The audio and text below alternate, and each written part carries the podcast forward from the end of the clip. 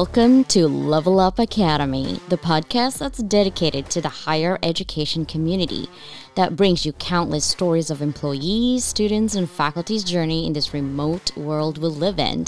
We are expanding our podcast to business leaders and community experts who are sharing their adversity that each one of us experience and share their story to inspire and inform our world. This is your host, Dr. Leland, a serial educator, an opportunities designer, and a compassionate leader.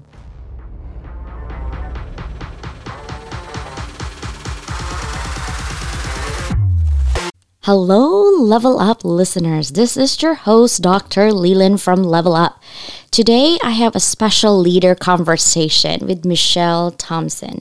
Michele, go ahead and introduce yourself to our listeners.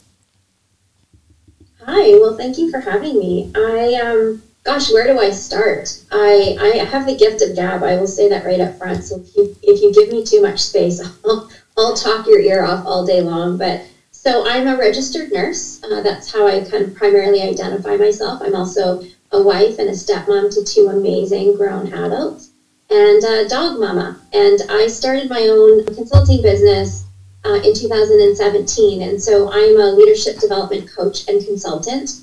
And I primarily work uh, in the healthcare sector because that's the place that I most resonate with and understand the best in terms of how I can offer support. Awesome. So that's just an amazing background, and I'm glad that you're there because we need it for sure. But I wanted to get the messy side of how you got here today. Like, what kind of adversity did you go through and said, you know what, I'm going to be doing this to help others? Yeah, well, again, stop me if, if I go on for too long, but I, and not because I like to talk about myself, but I'll be honest with you, and I, I never really thought of myself as having a story.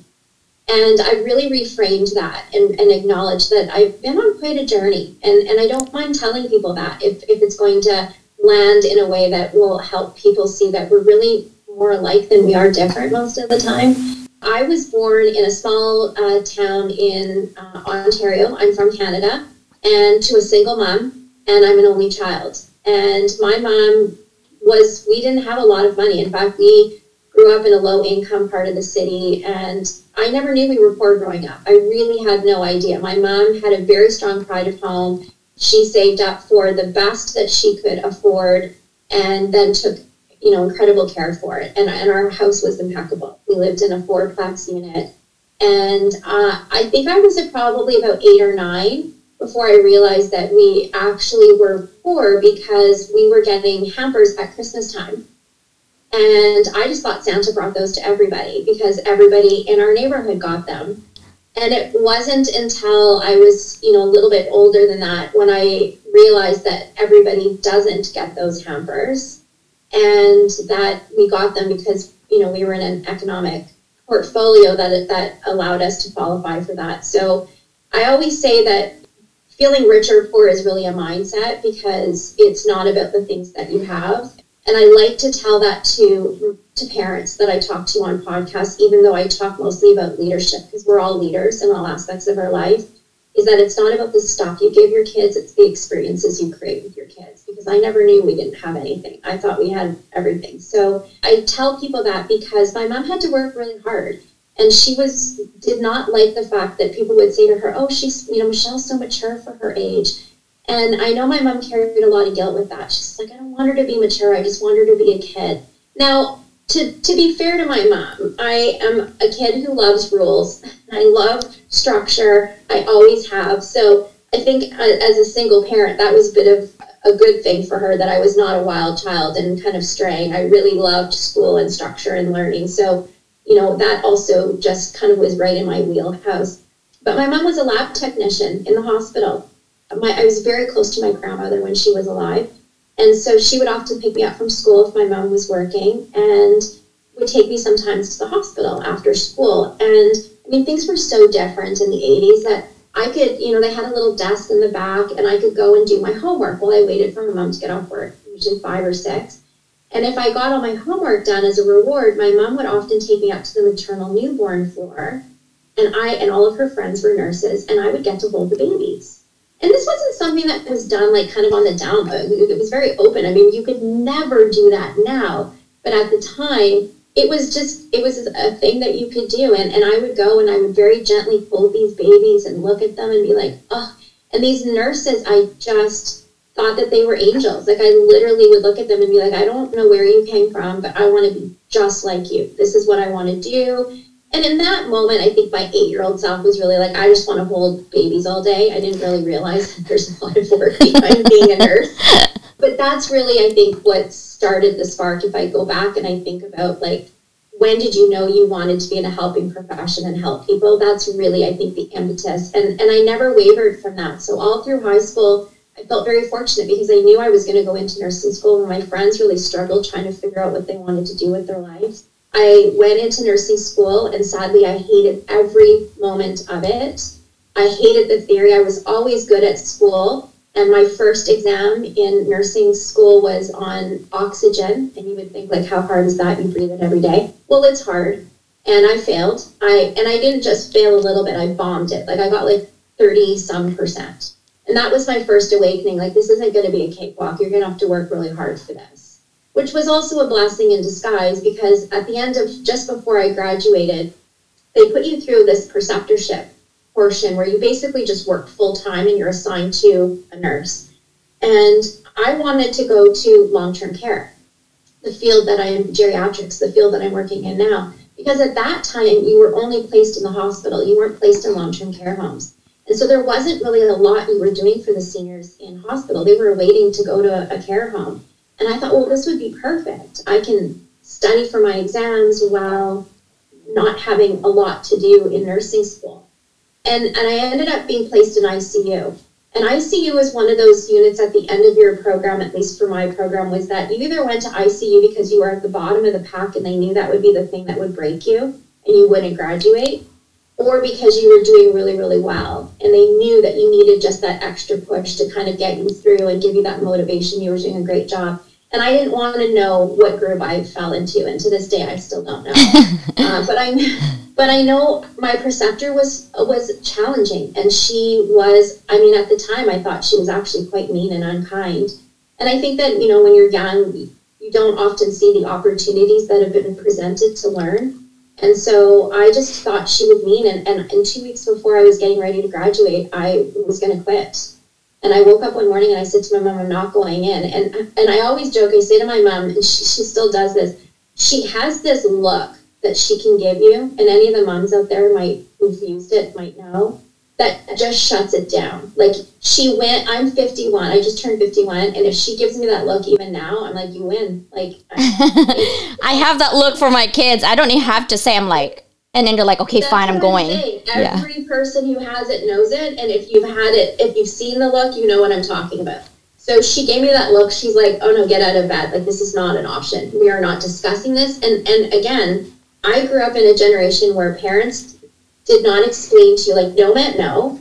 And that was the end of it. Like, there was no, and I'm not saying that's necessarily the best parenting style, but my mom really reverted back to me being like, you know, six or seven. And she's like, get out of bed. We're not having a conversation about this. Get up and get your uniform on. You're going and you're finishing.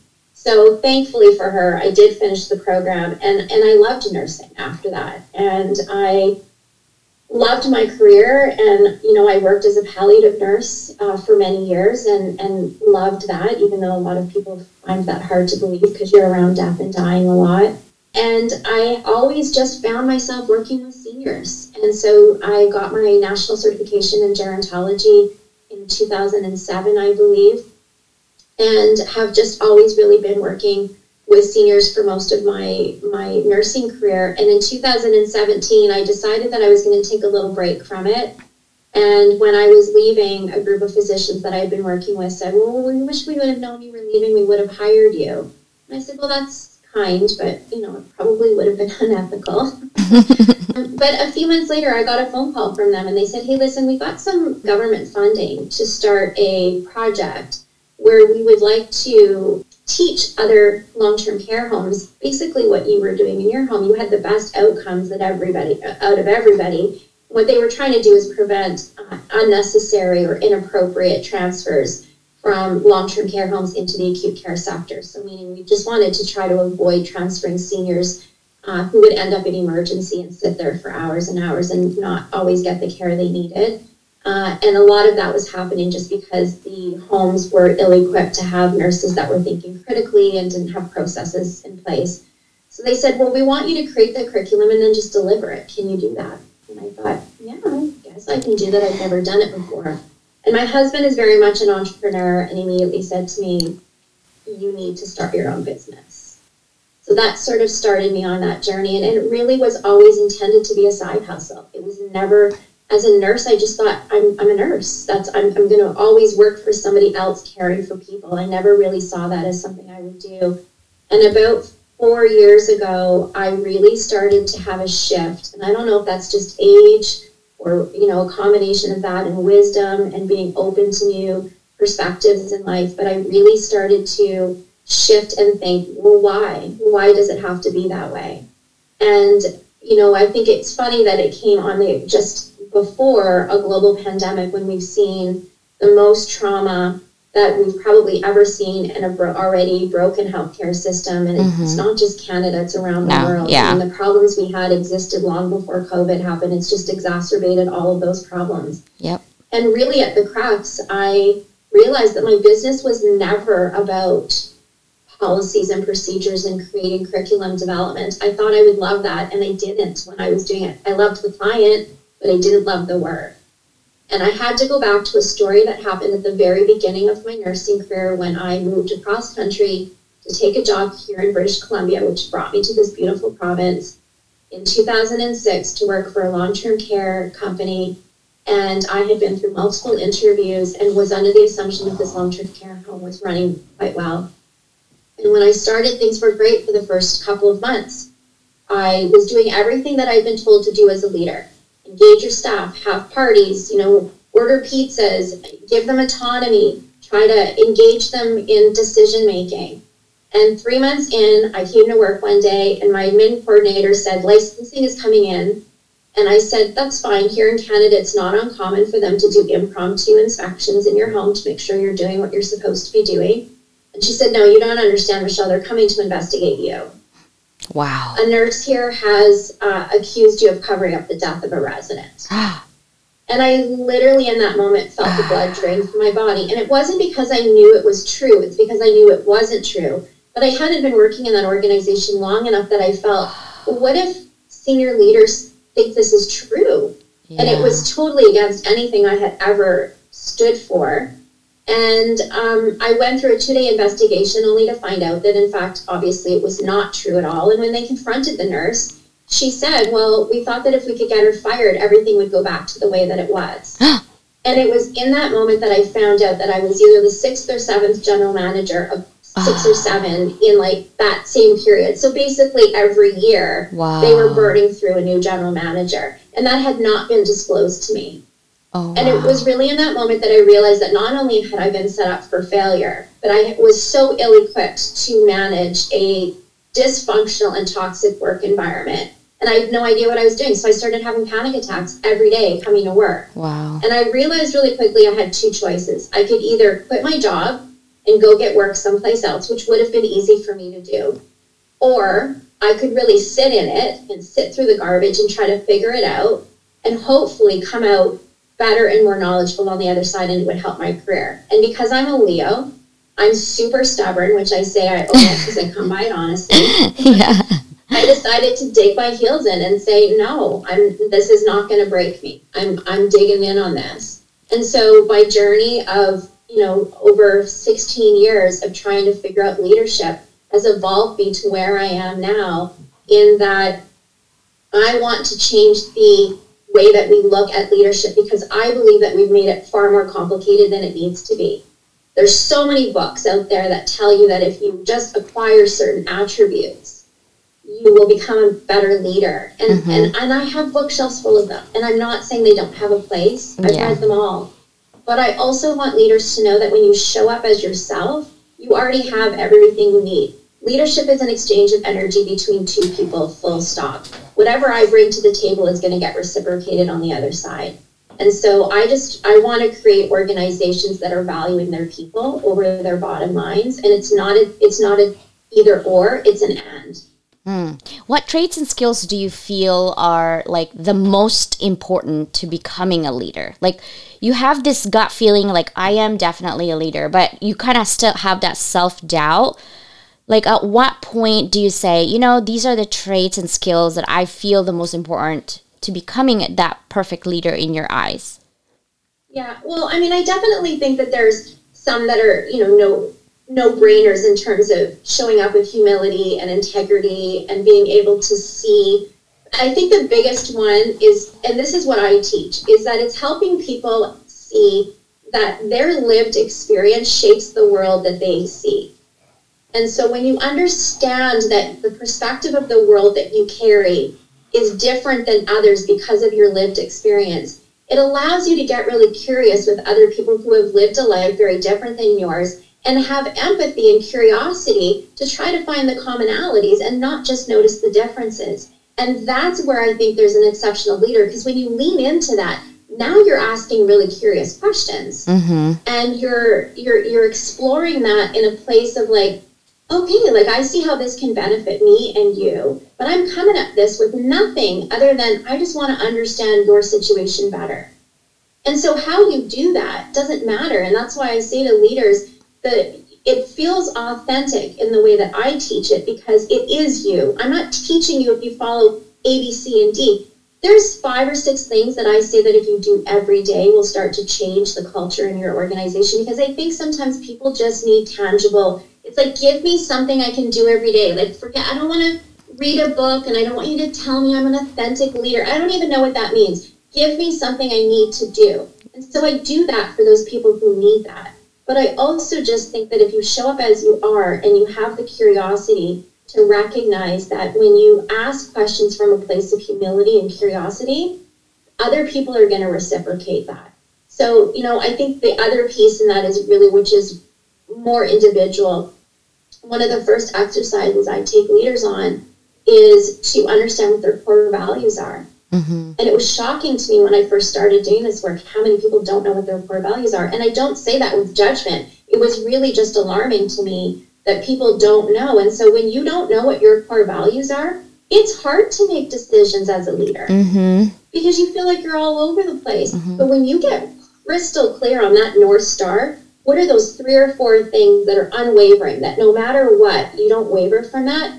it can make decision making far easier and less complicated uh, and, not feeling like you have to own it all because you know that what you're doing isn't about you. It's like telling your ego to shut up and get out of the way. It's about what you know is the best and the right thing to do for the organization, for your people. Um, it has nothing to do with you. So I, I, don't know if that completely answers your question, but um, yeah, I was just trying to see like skills. I, I've talked to a lot of business leaders, have led companies in $65 billion companies and things like that. But I feel like the whole theme, right? It's more of like people, I've seen it and I've heard it so many times, like you said, even on podcasts and YouTube and on, on your people in Zoom, like be your authentic self. I'm like, okay, well, what if you're having a bad day that day and you're being your authentic self? That's not going to work. So I think definitely I don't know about you and your clients or you've experienced in the past, but I feel like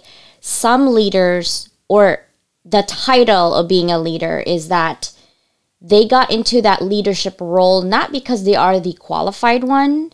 They got into that role because either they know somebody or they apply and they have maybe 30% of the, the checklist of you could lead people, you manage people, you've done this. But I think most, if not 70 to 80% of leaders and I'm just grasping for numbers because I this is like in my head that I've been exposed to other leaders is that they don't even know themselves just like you said right? And so I feel like the loss on leadership is knowing yourself first before you lead others. Mm-hmm. and without the proper training and like what does that mean knowing myself?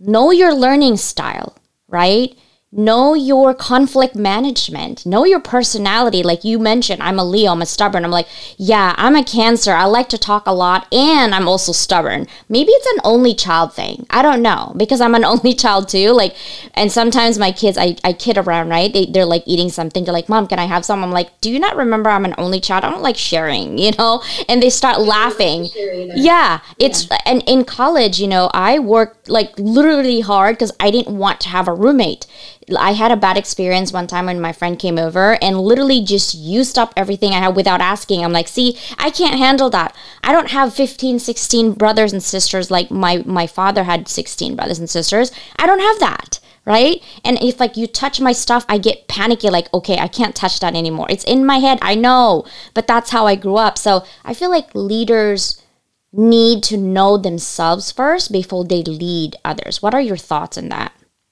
Yeah, I completely agree with that. So, you know, a couple things that were coming up for me while I was listening to you talk is, and because I, I so appreciate this question and your perspective, is this is that yes, you have to know yourself first. I mean, really understanding the internal workings is important. I think the other piece is understanding how we are all hardwired to connect. So, it's really understanding the basics of human connection. That's important. If you don't understand it re, you know how ox, why and how oxytocin is released and dopamine hits and what that does and how that creates connection and trust and community building it can make leadership feel like it's just like you're a robot and you're just going through the motions which then makes it not feel authentic. You just feel like you're going through a process and when it doesn't work you're like oh i'm doing something wrong and you and then it's just easy to revert back to kind of old practices and I think the other piece from an organizational is that organizations have done exactly, it's been my experience that they've done exactly what you have described in that, and this is what happened to me. So I was hired in that position I described earlier because I had the core competencies to do the job. They knew that I could meet targets, I could meet bottom lines. I had some of the best employee um, and, or sorry, family and resident engagement surveys and, and so they knew that I would be good for the job. And, and I think, unlike a lot of other organizations, they just thought I would figure the leadership piece out. Well, it's leadership, like figure it out. It's just, you know, and, and I and I think sometimes those are organizations that that see their employees in a way that it's not an equal.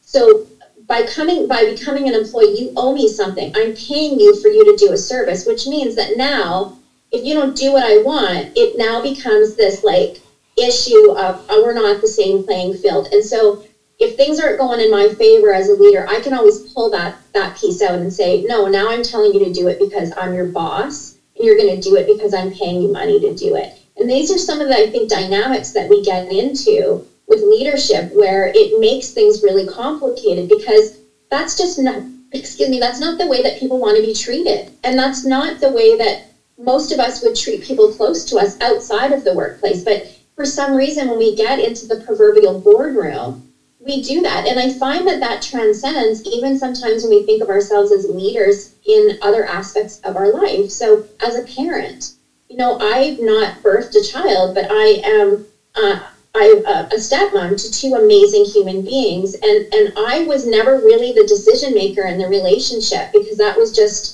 what we agreed to as part of the dynamic in our family, but I definitely was there to ha- kind of help shape and guide and support.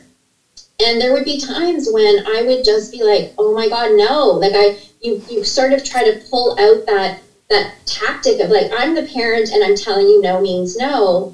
And so, I mean, I think that shows up outside of the boardroom as well. And we just really need to like learn how how and why that's coming up. It's because i'm frustrated. And i think to your point of you know i got here because i have all of the attributes to do the job or maybe i was just in the right place at the right time and i think i need to know everything. One of the biggest struggles that i see from emerging leaders is that they have this idea that they have to know everything. They have to have all the answers. And so what ends up happening is that they end up not being authentic in the workplace because when they're posed with a question they don't know the answer to, they don't know that they can lean into that and say, That's a great question. I actually don't have the answer to that. But let's go figure it out together. Because they think that that's weak leadership because that's what they've been told.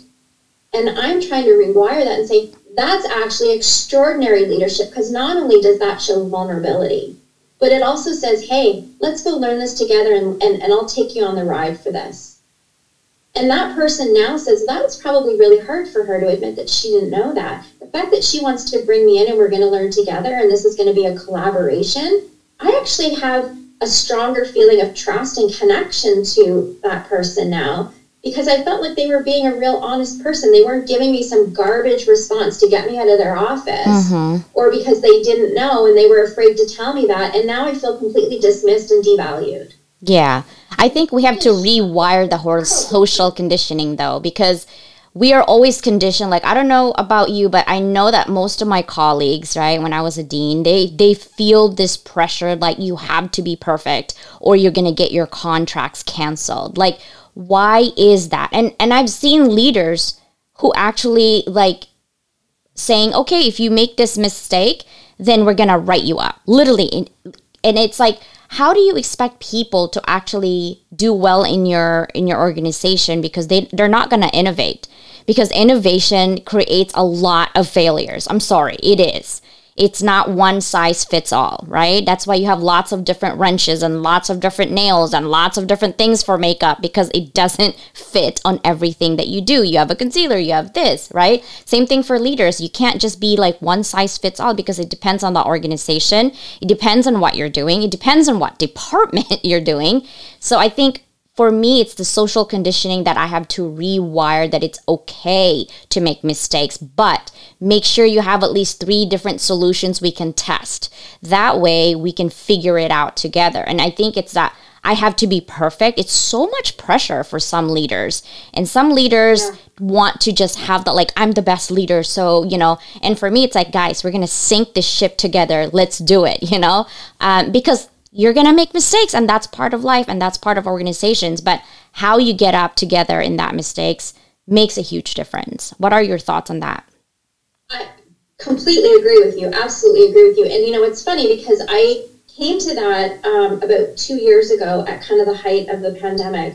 I started teaching about self-care not being selfish to healthcare providers and I know, like, don't come at me. That sounds so kitschy. And I actually hate the word self care. Like, I actually cringe when I say the word self care now. And if I use it, which I still do, I have to describe to people what self care actually is because it's not a half day at a, at a, a massage parlor. Like, that's not that's not Michele. Why not? that can be a component of it, but that's not really hmm. what it is, right? And so, so when I was teaching about this to healthcare providers, I could just see that they were struggling so much with trying to find time and, and all of the things to be able to do this without guilt. And I realized that I was actually setting them up for failure because I overlooked the fact that uh, so leaders, but also just you know nurses, any healthcare provider, anyone who is in a, a, a profession of serving.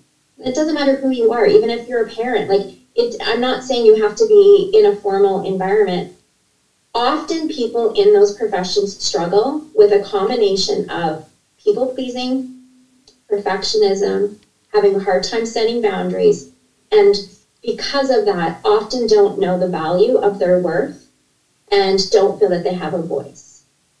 And so when I looked at that, I'm like, well, how am I supposed to get them to find time for themselves if they're so busy playing in the space of being a people pleaser and trying to aim for perfection? And they can't set a boundary. And then they don't even think that they have value and worth. So I kind of, you know, put it on on like Maslow's hierarchy where I put those pieces at that core bottom piece, like food, water, shelter, air. Those are core needs that we have. We have to address those issues before we can help someone get to that top, which is the piece of self actualization, or in this case, it was self care. Those pieces have to get dealt with. And so it was really breaking down some of those pieces for people to see that, you know, it, like with boundaries, it's, you know, when you learn to say no to people, you're actually inviting more into your life of things that you want to do. And it's so a lot of it is mindset work. It's that sh- it's just a subtle shift. It's not a huge epiphany. One of the first things I get people do with with, with perfectionism challenges, and I and I did this in in my leadership um, program like a month ago, and two girls started crying within the first 10 minutes of doing this was i asked them If I didn't have to be perfect, I would be. And then we journaled about it. And the tears came. And I, so when I asked them later, I said, if you're comfortable with sharing, tell me where the tears came from. And they said, because no one's ever given me the permission before to think about who I would be if I wasn't striving to be perfect. Yeah, it's very hard. And and I had to actually I have a lot of those issues at the very beginning because I'm a people pleaser. I didn't grow up with parents. I actually thought when I was young that if I'm number 1 out of 2000 kids in my school, my parents would come back and be there for me. And literally from the time I can remember, I'm always number one. I don't care how many people that I have to go through. I will be number one tomorrow. Not today, because I'm working on it, but tomorrow I will be. And I had that mentality for so long. And, you know, I came to this country, I didn't know how to speak English. I came to America when I was 13, don't know how to speak English. Did English in three months uh, instead of three years. Then got racism flat in my face. I didn't know what that was either until my parents are like, we need a lawyer for that. And now that I have two kids, I have an 18 year old and a 15 year old, and I have to back up a little bit because my youngest is already kind of comparing my oldest. Like when mom was 17, she already had a 30 hour job a week. And, you know, because I always tell them, like, I couldn't speak English when I came to this country. What is your excuse that you can't do your homework right now? You know what I mean? Like that mentality. She's like, well, see, all I hear is this. No, no, no, no, no. It's prioritizing, right? And I told him, and now that she's 18, I think she's feeling that much pressure. I'm like, okay, mom, you need to back up a little bit. You know, just back up because mental health issue is real. And people are made up differently. And I, you know, even though she's my child, she came out of me and I birthed this child right now. She's different. She's her own person. And I also have issues with boundaries with saying no. I used to belong to way too many groups, and I think it's that it's that need of belonging because I felt like growing up I never belonged anywhere. Like, yes, I'm Asian and you think, you know, I grew up cultural Asian, but I grew up most of my life here in the US. So I'm having a crisis of identity. like, okay, am I American? Yes, I'm American citizen, but like, am I Asian? I don't know. And then when I go to the Asian community, you're like, no, you're American. And you're in America, with your my American friends, like, no, you're Asian. I'm like, you know what? Forget it. I'm gonna just me, me. I'm CJ. Who cares? You love me, you hate me. I don't care at this point anymore. But saying no was so hard for me. And I think it's because of that. In my head, it's still that little girl waiting for her parents to come back and and say, yes, we're here. It's that sense of rejection. So it's always in my head. And I always tell my mom, I'm like, oh, why did you do this? You know, and you can't go back. And so I think as a leader, I always try to say, okay, you have to teach some of these peoples what boundary means. Like if I give you a project and you're like, I don't have time right now. Can can you, you know, be able to feel comfortable and speak up to me that I don't know your load, so you got to tell me what's going on, right? But for you, it's so inspirational that you're actually teaching other leaders how to think for themselves. But what do you think leaders can do to promote success in themselves and in their teams, especially if they already are in that leadership where they feel like their team is already there, but it's that complacency hits, like no one's moving forward, we're just stuck. What kind of things that you would say to a business leader like, "Hey, how do you, you know, promote success in your teams?" Yeah. So there's there's a couple of things I can think of. But first, I just wanted to back up if I could and just say thank you for sharing your story. And, and I, I feel, I just feel a lot of um, compassion for that little girl right now. So I just wanted to acknowledge that. So thank you for sharing. You know, I think that I, when you were talking, I had Brene Brown running in my head, and I was sort of telling her to shut up so I could pay attention to what you were saying. And I remember when she uh, was talking about the research she's done on belonging and when you were talking about, you know, kind of that digital hoarding where you're you're just trying to get so much information because you're trying to find a community and a place where you belong. And she, in her research, she acknowledged that uh, most people will define belonging as trying to fit in. When you're trying to belong, you're just trying to fit in. You're trying to find a group of people where you fit and, and you you look like everybody else. And she said, really, though, the research showed that it has nothing to do with fitting in. It's really about coming home to yourself. And belonging is having to do that hard, that hard work to just look at yourself for who you are and and being able to accept those parts so that you're you know you're you're belonging to your to yourself because otherwise you're really just i think a shell of who you think you are mm-hmm. and trying to see if you can fit a square peg into a round hole that you're just like throwing darts at the wall like do i fit here? Do i fit here? You're just trying to see like where it works. Really i think it's about getting quiet with yourself and coming home to yourself. So there was just that.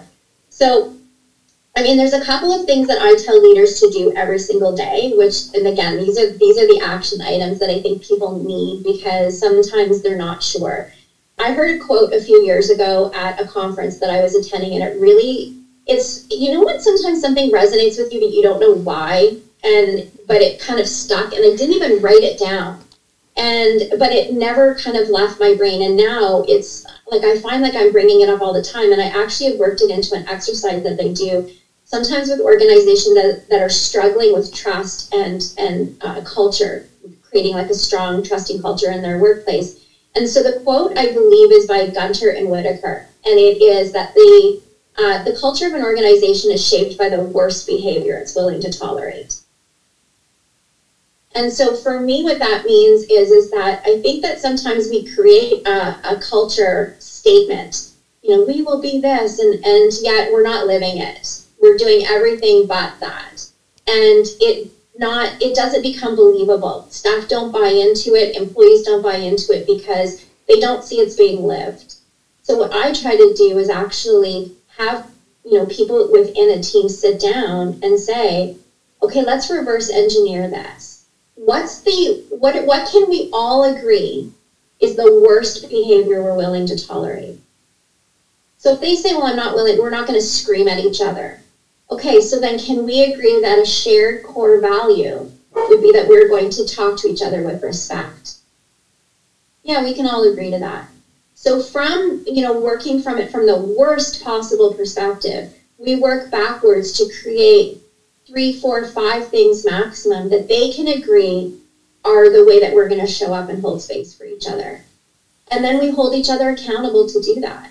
So that's kind of one of the exercises that I do. But then, you know, the five things that I encourage people to do every single day. And, you don't, if you're if you're in not in a like leadership role, you can still do these things in your normal life. So the first thing I tell people is get out of your office every day and go to where your people are. You need to be making connections with people. Sitting in your office doesn't build trust, it doesn't build connection. If you walk in a room and people who you lead look terrified to see you, and this could mean if you're a parent and it's your children, and they look terrified to see you or not happy to see you, that's your first sign you're doing something wrong. They should look super happy to see you because they know if you're there, you're going to be giving them encouragement, you're there for support, um, you know, you're, you're there to collaborate with. So that's the first one. The second one, I think, is to develop a, you know, a more of a, a, a growth mindset. So looking at opportunities. So if somebody makes a mistake, if it's not catastrophic, then you look at it as an opportunity. Uh, how, how can we learn from this? So that people recognize that opportunities can come from things that, you know, maybe in the past we've seen as negative and, and to, to, to kind of start in that place. I've already talked about this one. This is really asking questions and then shutting your mouth and listening. And that's, I think, the second part of that is the most important. I think a lot of the times we, when, when we talk to people, particularly when we're talking in uh, about uncomfortable topics or things that are that we feel are pushing our outer limits is that we try we talk we over talk because we want to fill in all the space we don't want there to just be silence because that just feels too awkward and i'm here to tell you that you can handle the tension like you'll live you'll survive it so you need to just be the next time it happens listen pretend that you heard this podcast and hear my voice and just to say just stop talking. And things you'll be surprised what comes of that because I think sometimes people just need to, you know, they need to process, they need to think about things a little bit.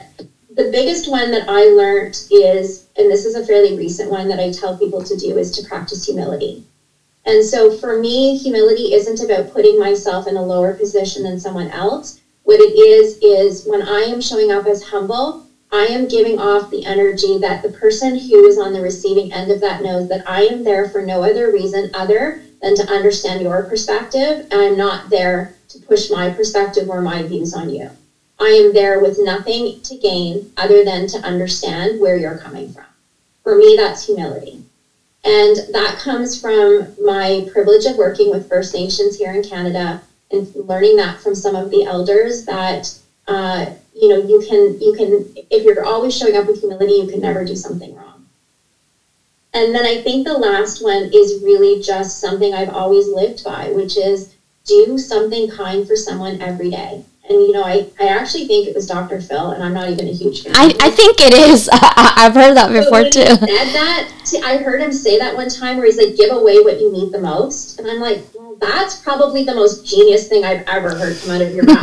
um, and and I really think that that's true. So you know that's the one and, and i've added one new one because i've been seeing this and hearing this a lot from people. And so what i what i'm asking people to do as well is to stop playing the if only game. I call it the if only game. You know if only i had more time if only i had more sleep if only i had more money if only i had more resources um, if only i had you know an extra week of vacation. If, if, if you need to turn that around um, because the if onlys will never change anything. If you sit in a place of if only, that's such a place of scarcity.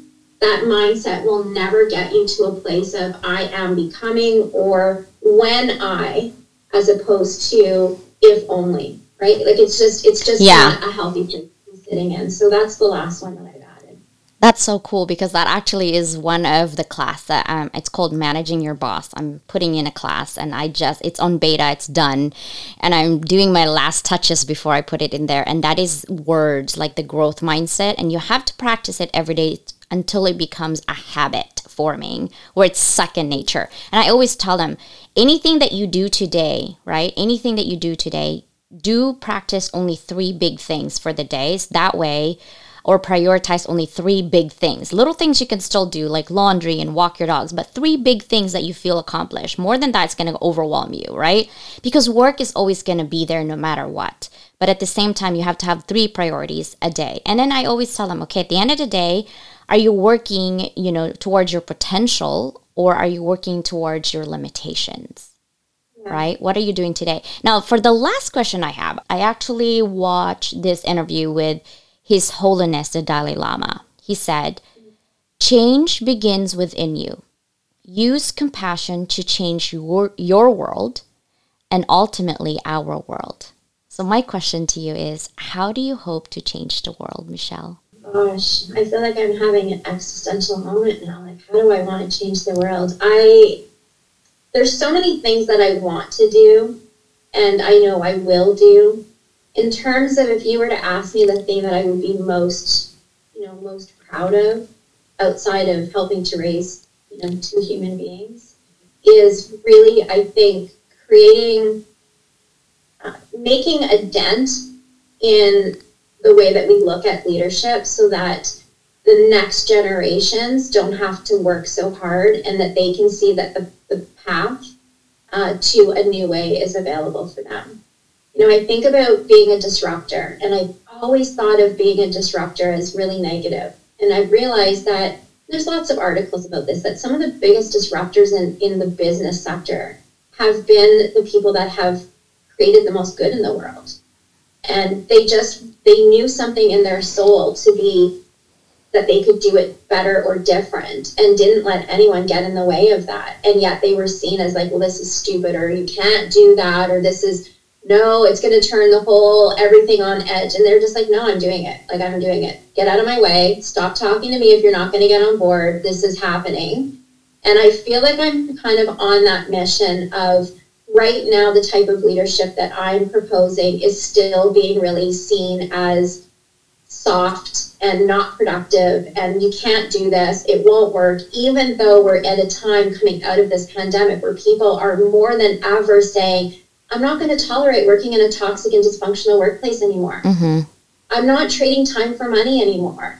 I'm not going to give up my life to go work for an employer who doesn't care about me and can replace me tomorrow. Mm-hmm. Maybe not now with people are just not willing to do that, and yet many organizations have this disconnect that to to be innovative and to be a disruptor and to be a force to be reckoned and to be the employer of choice, they have to look at how do we do things differently. Mm-hmm. And so I believe that small shifts make big impacts. Mm-hmm. So if my contribution can make the first small shift, that two degree shift, to turn that ship in the middle of the ocean two degrees, that's going to end up in a completely different spot in six or seven years down the road for that generation of leaders, then I'm happy to do my part now because I know that it's going to take us a while to get that huge cruise liner to start to move in a different direction. And it's not going to happen overnight. Mm-hmm. So, again, patience is not a virtue that comes kindly to me. I have to practice it because I am stubborn and I want everything yesterday. But I am learning that it, it is, is going to be a slow process. And so that is the reason I adopted the word surrender as my word for 2022. And again, I, I always saw surrender as this, you know, with this negative idea of giving up you know, like you, I, you know, it kind of, I've always been a, an achiever. And that surrender to me was like, oh, you're just giving up, you're surrendering to things. And what I realized in doing the work that I've been doing, my clients have taught me so much that surrendering for me really is just learning to say no to the things that aren't serving me mm-hmm. so that I can have space for the things that that I that I know are not only going to fill me up but I might have missed and not even acknowledged because I was too busy in serving all the things that weren't going to give me any joy or outcome that I would have missed all of those other opportunities. And so for me, surrendering is is also just recognizing I don't have to be in control of everything all the time. That's the perfectionist piece of me.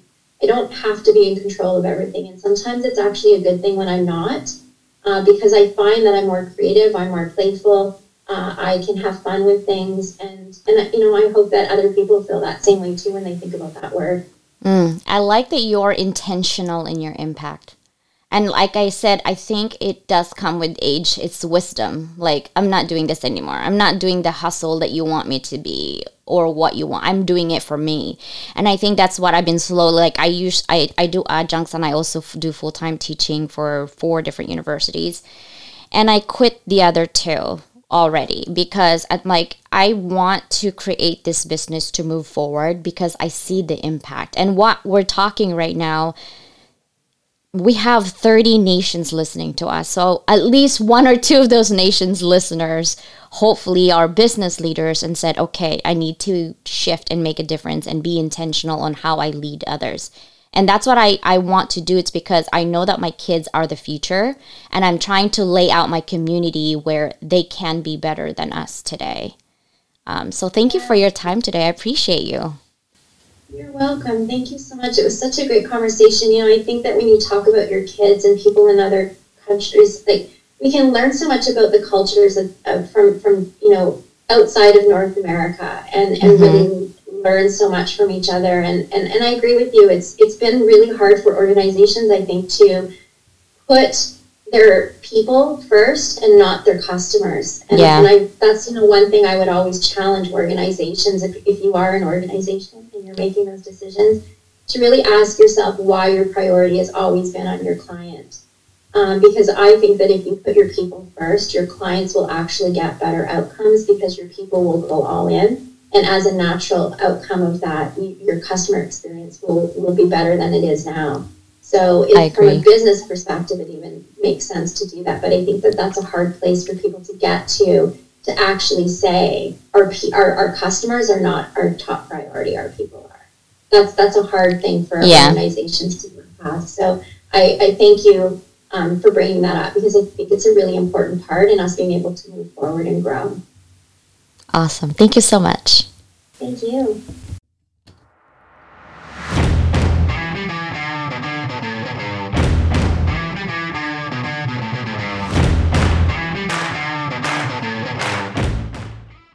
Thank you for listening to my podcast today. If you have any questions, email me at lua, L-U-A, at level up by Doc Leyland. Doc Leyland spells D O C L E Y L A N D dot com. Lua by DocLeyland.com is open for consultations and courses will be offered soon. I will see you in the next episode. Stay connected, informed, and inspired. Until next time.